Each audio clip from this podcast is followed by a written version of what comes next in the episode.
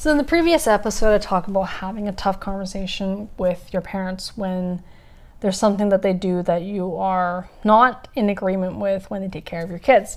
This is part of a multi series, um, multiple episode, multi episode uh, series on how to deal with Asian parents when they take care of your kids. Um, so the la- another tip that I talk about um, that I'm going to talk about is out of sight, out of mind. Um, ignorance and i've mentioned this in the previous episodes about things that sometimes you just don't want to know things right? Ignorance is bliss. I don't know what i don't know and sometimes i don't want to know what i don't know you know? Um know, like would i put camera would i want do i want to put cameras on my parents house so i could monitor and like monitor exactly what was going on? Um, you know like what my parents were really feeding her what how much screen time they were giving her and how much English they were actually speaking to her. Hell no.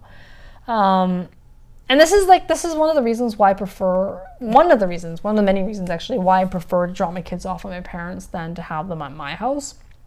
I mean, like yes, there is the convenience when they come over to your house that you don't have to do the commute, right? You don't have to do the drop offs and the pickups. They just come over and then they leave. So there's definitely the convenience factor, but um, but like once but the thing is like once i drop her off you know like i know she's in good hands and that's all that really matters. And when i pick her up what's done is done and i'm just grateful i didn't get a call from them in the middle of the day. Um, so that's one of the reasons i prefer to have her at their house. Um, and in addition like whenever my parents or at my place. I don't know if you feel this way. It just feels really awkward. You know what I mean? Like it like it they can't just seem to make themselves at home. Like it and because they can't like they'll just sit on my couch like, you know, like a guest. And and then it forces me to feel like a hostess. And it forces me to feel like I need to make them feel comfortable before I leave.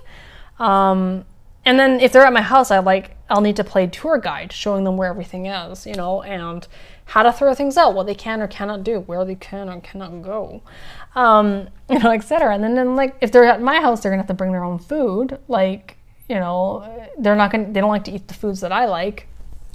Um, and then they have to heat up their heat up their meals and use my microwave, my stove, uh, use my plates, and they'll sometimes like they'll they'll cook in my kitchen, and then it's like and then my place just becomes a daycare that they work at, right? Like it becomes like a like a workplace setting. Like, you know, like with coworker, you know, when you when you're at work and you have the kitchen, right, the shared common area, and there's always like signs like "Don't microwave fish" or like "Please wash your dishes," and we're like "Put the dishes in the dishwasher," you know, like little things, and you and you start to have this in your house with your parents. It's like, oh my god, right? Additional stress. Um, so anyway, so when my daughter is at their house, they're like, you know, they're completely in their comfort zone. It's their home, um, their safe haven, and then they have their own processes and procedures and things that they like to do, and they know how to, they know where everything is. Obviously, um, it just makes it so much easier. Um, and we used to have my in-laws come over uh, to watch her on my on Fridays because because they live further away. We can just drop her off. Um, and at the time, my husband worked from home. He still does, but um, and he could hear them up. His office is in the basement, and they'd be up here. And you know, it was just very frustrating and distracting for him to know exactly what was going on. Um, and he'd want to like come upstairs and nag them every time they did or said something that he didn't like. Um, and then like his own like our brother-in-law gave him some like who went through um, who's been through it gave him some really sage advice and advice that I'd like to give you uh, when your Asian parents take care of, or just parents that take care of their kids. Um, you know, put your headphones on, man. Like out of sight, out of mind, and like that. That's kind of like the way I believe. And sometimes you just don't want to know things, and it's better to be kept in the dark about some things. You know, like if it's just sometimes you don't want to know how the sausage gets made yeah. So what do you think? I'd love to know what your thoughts are on. Um, do you have your kids, your parents come over to take care of your kids, or do you have, do you drop them off, um, or do you do a bit of both? What's your preference? Just let me know in the comments below.